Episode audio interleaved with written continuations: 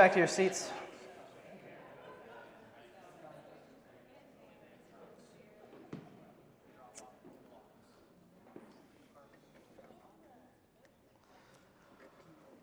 Well, let's pray. Heavenly Father, we need your help.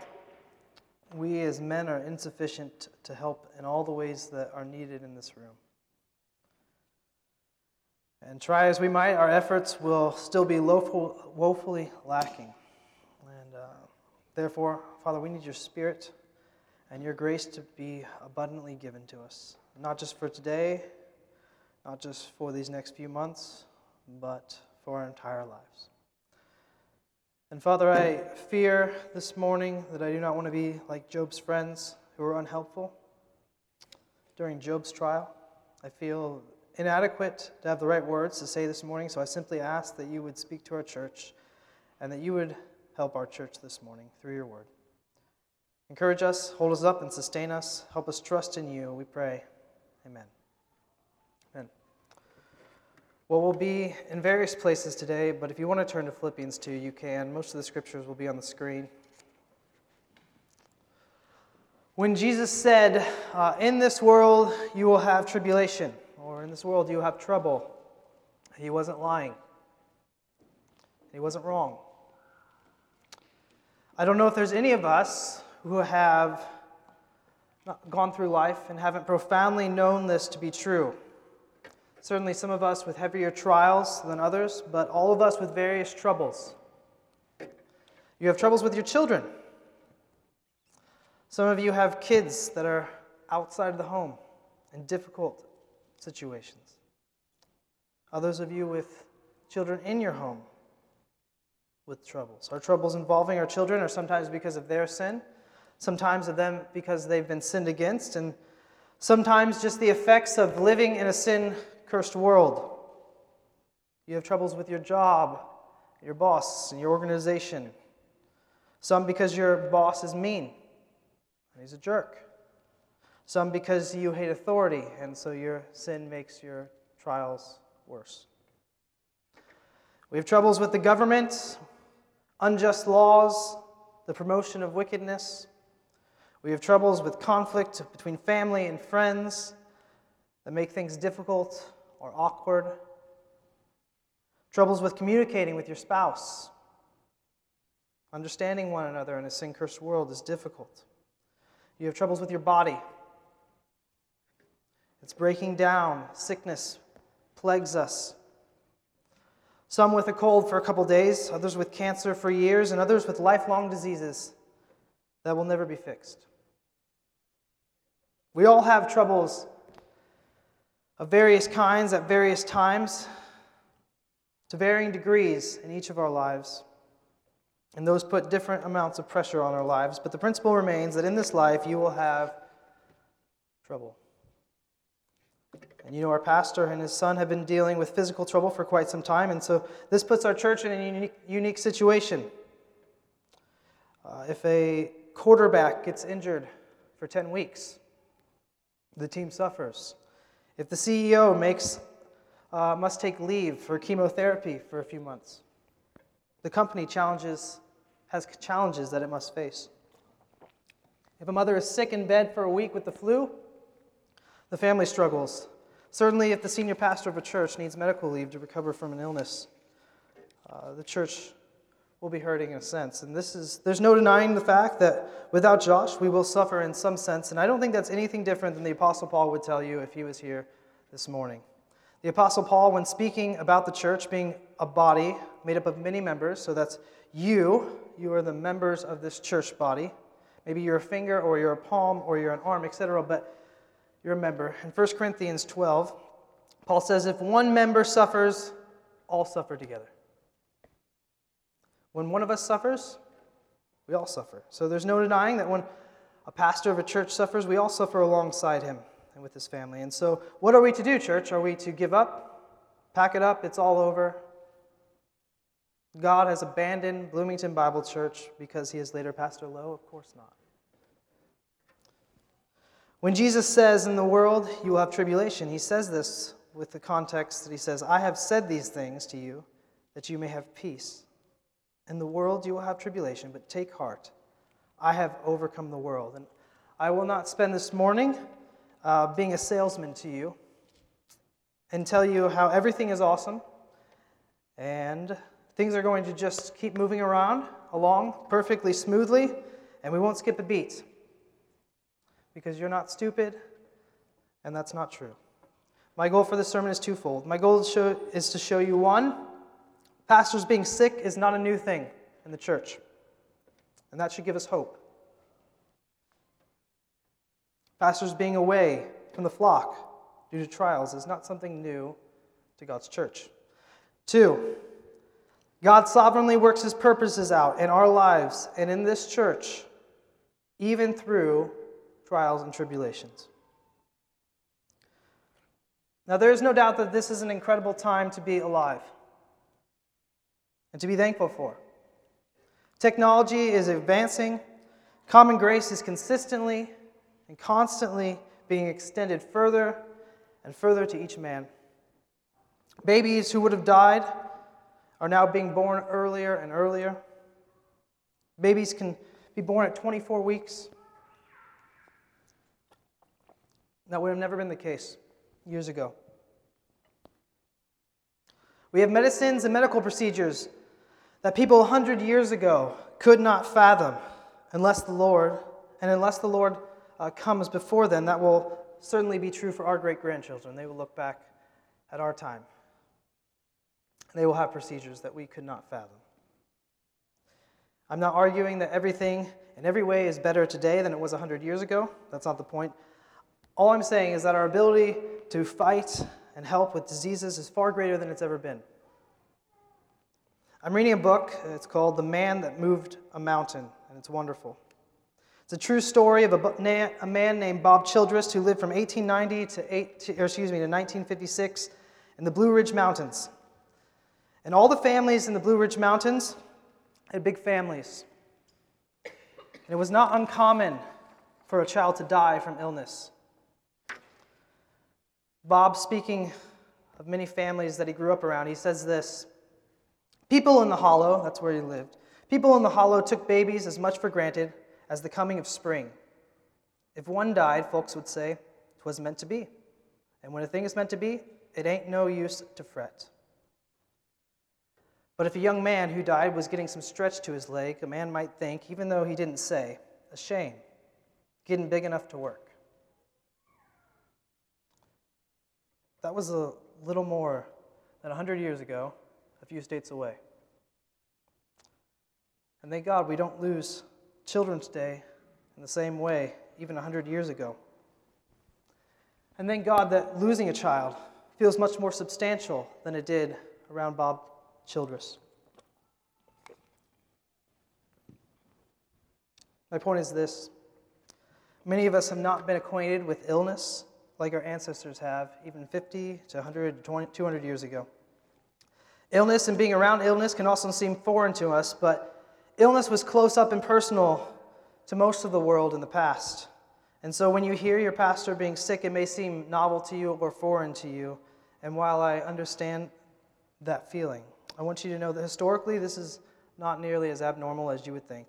In Scripture, it's not as normal, as abnormal for tribulation to come to pastors and ministers of the gospel the people of God. We know of Job's tribulation.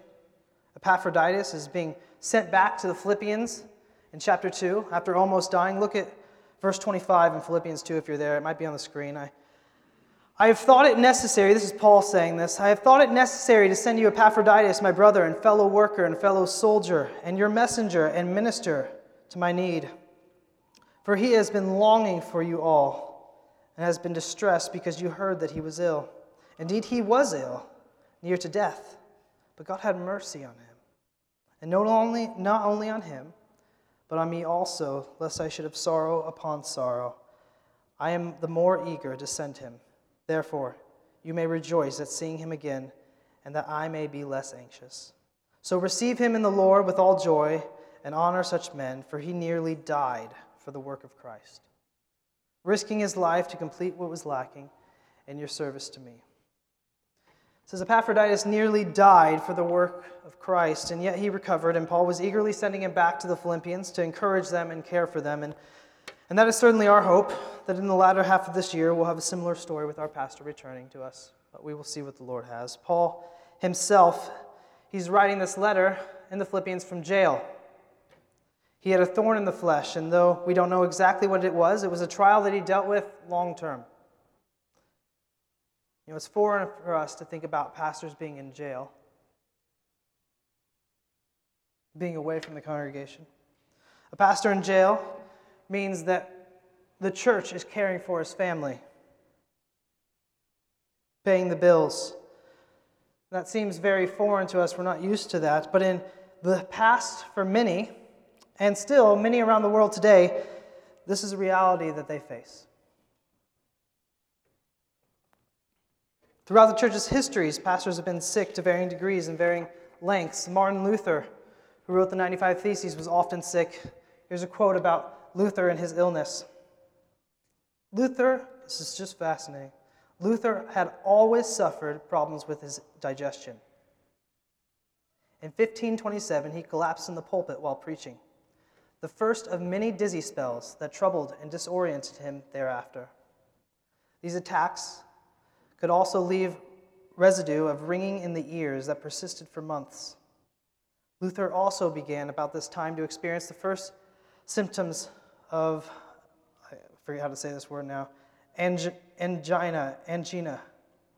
That's like a severe pain in your chest. It's when your blood, when your heart's not getting enough blood. Um, and so you have pain kind of in your chest and your arms and your shoulders from insufficient blood flow to the heart. In December 1536, he would suffer a severe heart attack. From 1533, Luther also had to deal with the dreadful and debilitating pain of kidney stones. This was a common condition in the 16th century. The result was frequent, incapacitating pain, which only exacerbated Luther's problems with his digestion. In 1537, while at an assembly, Luther suffered a urinary blockage so severe that his friends feared for his life. An operation was considered, but without anesthetic, the chances of survival were grim, and Luther was in, and Luther was in any, wasn't in any case, or was, any, was in any case too weak for this to be contemplated. The crisis passed, but the recovery was slow. In 1538, his family was struck with dysentery. In 1541, he, was developed, he developed a painful abscess in the neck and suffered a perforated eardrum. Luther was by at this point an old man, almost in constant pain, dosed by doctors, tended by an anxious wife. This is Martin Luther. Charles Spurgeon suffered intimately with depression and, and illness for much of his life. He himself said, I have suffered many times from severe sickness and frightful mental depression, seeking almost to despair.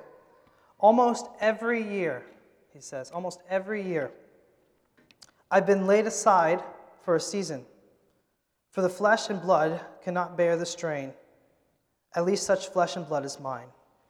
Spurgeon's wife was bedridden for decades. He himself was in great physical pain for large parts of his life. And when Spurgeon was young, he was preaching in a large hall, and someone yelled fire when there was no fire, and it caused a stampede, which resulted in many injuries, and seven people died. Spurgeon said that incident took him, quote, near the burning furnace of insanity. He was so tormented by this for much of his life. Spurgeon knew tribulation and sickness well, and John Calvin was so sick he couldn't walk a couple hundred yards to preach. You know, these are giants of the faith, but in reality, there, are, there have been thousands upon thousands of pastors who have pastored small, humble congregations who have also been sick and faced tribulation. And you'll never know their names on this side of eternity. They lived simple lives. They didn't write books. They didn't preach in arenas. They didn't speak at conferences, but they shepherded their flock faithfully and they got sick for a time, some for a lifetime, some for a season. And so here we are with our pastor being ill. But it's not as uncommon as you might think. And that should give you hope. And you think, how is that supposed to give me hope that it's not uncommon? Well, since it's not uncommon, you should take comfort that God has been building his church in the midst of sickness throughout all of history. Now, I was aiming to quickly show you that sickness has been around the church for a long time, and we live in a relatively healthy time, so sickness might surprise us a little more than it would have in the past. Yet, significant sickness has always been present in the church, present among pastors. And you should realize that God has always been raising up godly churches, godly families, godly households in the very midst of sickness. He's not just done this in the midst of sickness, but he's used the very sickness as part of his schooling, as part of his training, to train his church to be more like Christ. And I'll talk more about that on a minute. But it should also give us hope because God isn't surprised or caught off guard by a pastor's illness. All of you have unique stories of how you ended up here at this church. Some of you have some incredible stories about how God orchestrated your life to bring you here and, and how you've grown in wonderful ways. You've confessed sin that you were holding on to for years and you have been freed from. There's wonderful stories in our church of God's sovereign plan to help you, even in the midst of this church, bring you here, give you a pastor to care for you, give you brothers and sisters to care for you and help you. And you've grown in wonderful, wonderful ways. And it's not as if God has this wonderful sovereign plan up until this point and then wham, it's over. It all fell apart. Never foresaw Josh getting ill. God has been faithful to you up to this point, and He didn't mess up or get surprised by this. And He's not going to stop to care. He's not going to stop caring for you now. It's not as if He's unable to care for you like He has in all the previous years. Certainly, there will be weaknesses due to Josh being ill, but remember, church, God is the one keeping you. God Himself is the one sustaining you. I'm not telling you not to be sad about your pastor needing medical leave. Sadness is an appropriate response because you love him so much. But you also shouldn't fear that because Josh will be away for some time that your life is going to fall apart. Josh is not the one who has kept your marriage together all these years. Jesus has. He is not the one who saved you. Jesus is. He's not the one holding your life together. God is, and God will continue to do that. Yes, Josh has shepherded you, shepherded you, and played significant parts and roles in your life and helped you. For all of us. And we're all thankful for that. But He is the one in power holding you fast. And God in no way will stop doing that because He has allowed Josh to be ill during this season. Look at Philippians 2 12 through 13. It says, Therefore, my beloved, as you have always obeyed, so now, not only as in my presence, but much more in my absence. Work out your salvation with fear and trembling. What an appropriate verse for our time.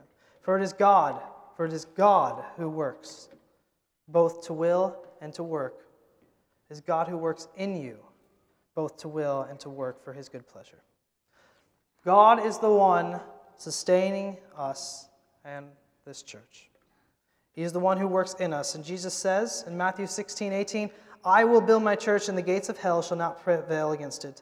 God has been building his church for centuries now. And illness has not and will not stand against it. Persecution hasn't been able to stand against it. And the very gates of hell will not be enough to stand between Christ and his love for the church. He promises to build, and he will continue to do so. I hope I've convinced you that sickness is not a new thing to affect the church. And that even during sickness, God still builds his church and cares for his people. But I want to expound a little further on how God uses our trials, our tribulation, our persecution, our sickness, and the like as the very instruments and avenues to care for his people. And this really should be its own sermon, but I'll give a shorter, quick overview right now. Many of you know the story of Joseph in the Bible. And if you're not familiar, familiar with it, here's a quick overview. Joseph was the 11th son of Jacob. Jacob loved Joseph the most out of all his sons, okay?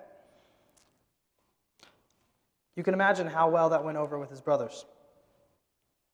Joseph started having dreams, and he was telling his family about these dreams, about how one day he will be ruling over his brothers. And so you can imagine with his dad, him being his dad's favorite, and then telling dreams about how he's going to be in charge, how this younger brother is going to be in charge. Uh, the brothers are not keen on him. Because of their disdain for Joseph, originally they were planning to kill him, but instead they decide to sell him into slavery to some merchants, who then sell Joseph to an Egyptian named Potiphar, who was a high ranking man in Egypt.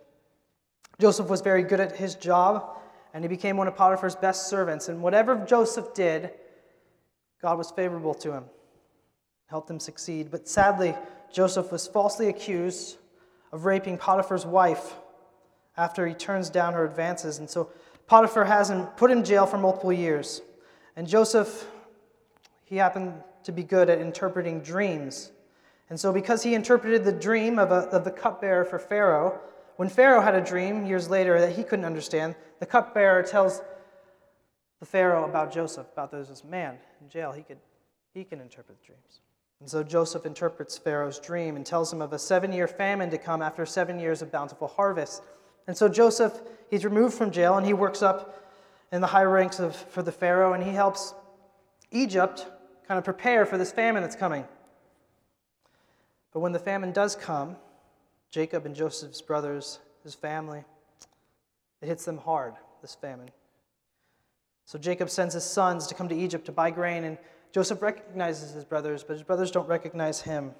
And to make a longer story short, Joseph ends up revealing himself to his brothers. And now you can imagine what the brothers are thinking. Is this man going to kill us?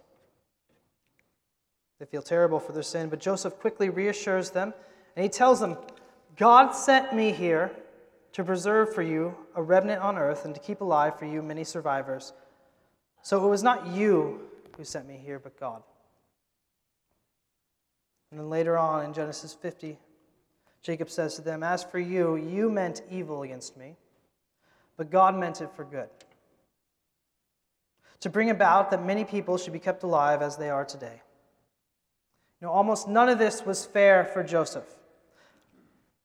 There's this great story of tra- great trial. He's sold as a slave. He could have ended up anywhere. God sovereignly directed him to work for Potiphar. But even then, he's falsely accused. So he's sent to jail. Not for a couple days, not for a week, for years. And even though, even there, Joseph was faithful still to God, and God used him in jail to sovereignly meet this cupbearer and interpret his dream so that years later the cupbearer could tell Pharaoh about him.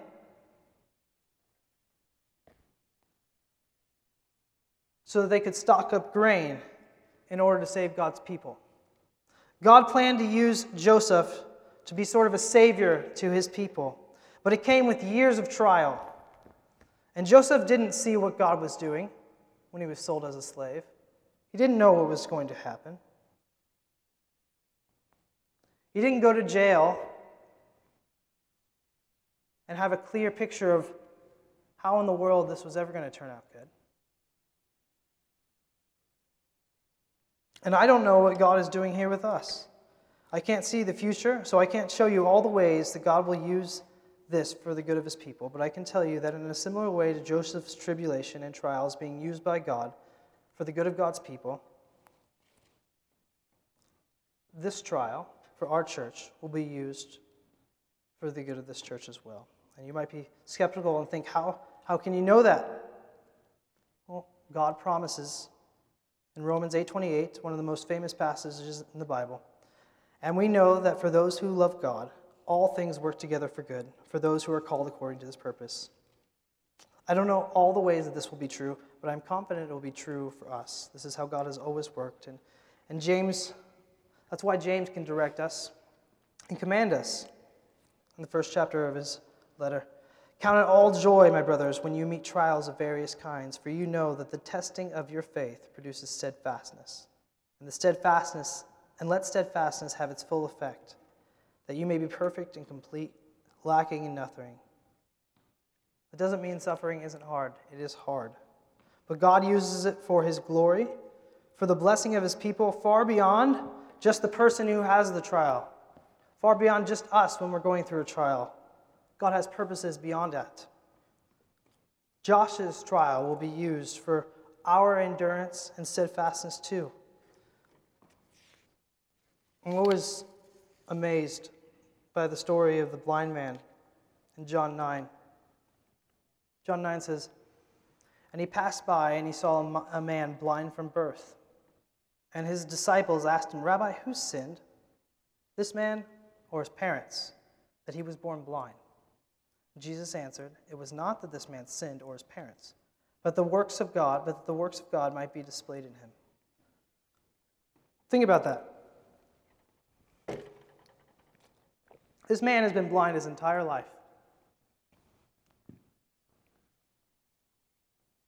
The disciples thought, well, it's either his sin or it's his parents' sin. Don't know which, but got to be one of them. But no, he was blind from birth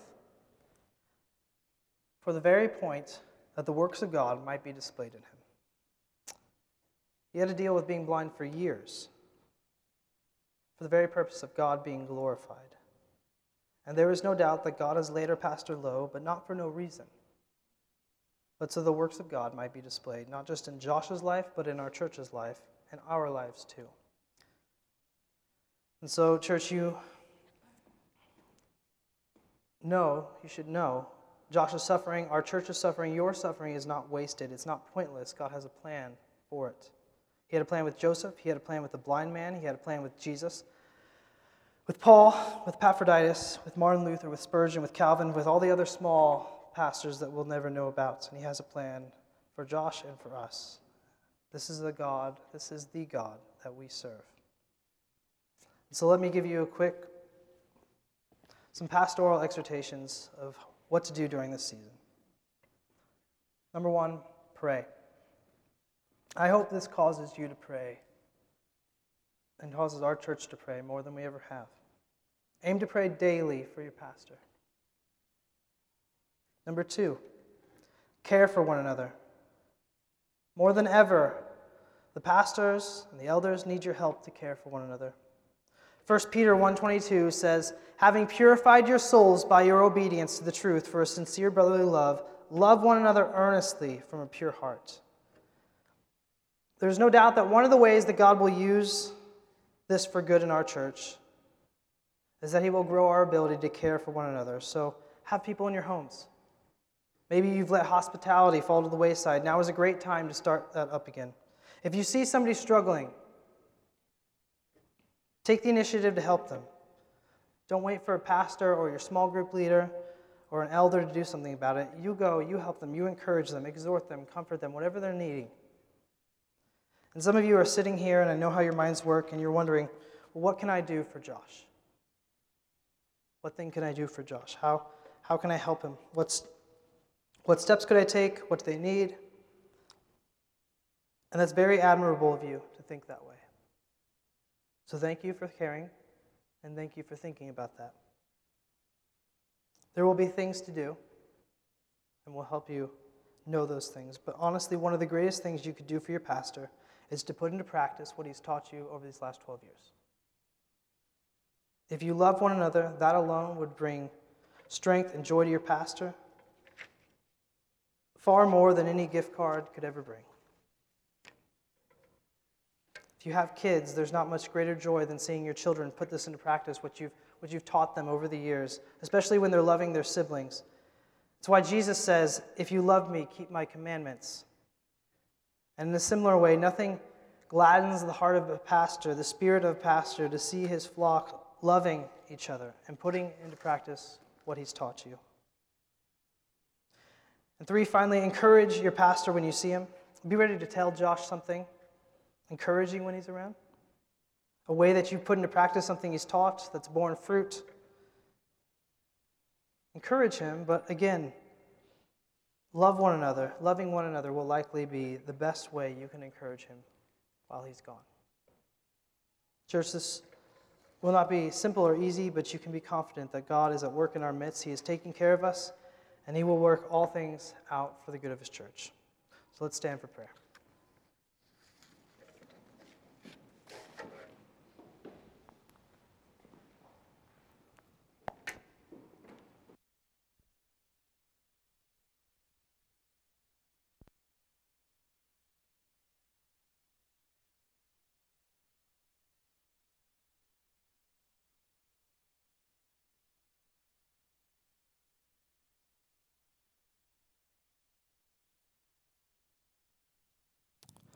Heavenly Father,